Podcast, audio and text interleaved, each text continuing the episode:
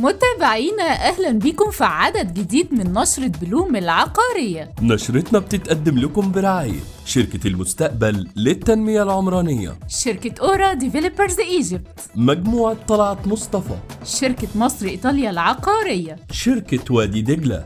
شركة كريد. وهنبدأ بالعناوين. المجتمعات العمرانية والعاصمة الإدارية تلقوا طلبات لتأجيل إقساط أراضي الشركات ست شهور. تطوير مصر سلمت 1100 وحدة في مشروعي المونت جلالة وفوكا باي السنة اللي فاتت. TLD بتستهدف مبيعات تعاقدية قيمتها مليار جنيه خلال 2023 شركة ERG بتخطط للحصول على 120 فدان في الساحل الشمالي ضمن خطتها التوسعية. وفي عدد النهاردة حوار شريف حمودة رئيس مجلس إدارة شركة GV للتطوير. ودلوقتي هنقول التفاصيل.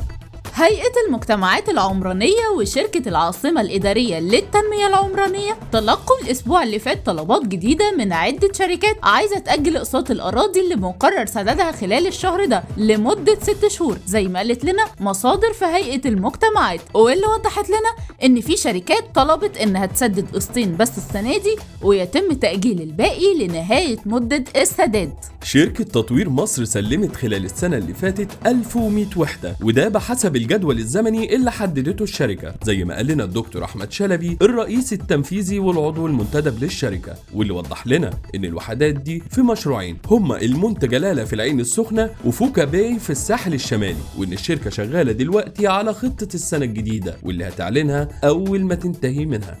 شركة تي ال دي للتطوير بتستهدف مبيعات خلال السنة دي قيمتها مليار جنيه. في المشروعين اللي بتنفذهم الشركة في العاصمة الإدارية الجديدة وسهل حشيش زي ما قال لنا المهندس أحمد الطيبي رئيس مجلس إدارة الشركة. واللي وضح لنا إن الخطة البيعية هيتم تنفيذها حسب وضع السوق وبما يتناسب مع معدلات التنفيذ.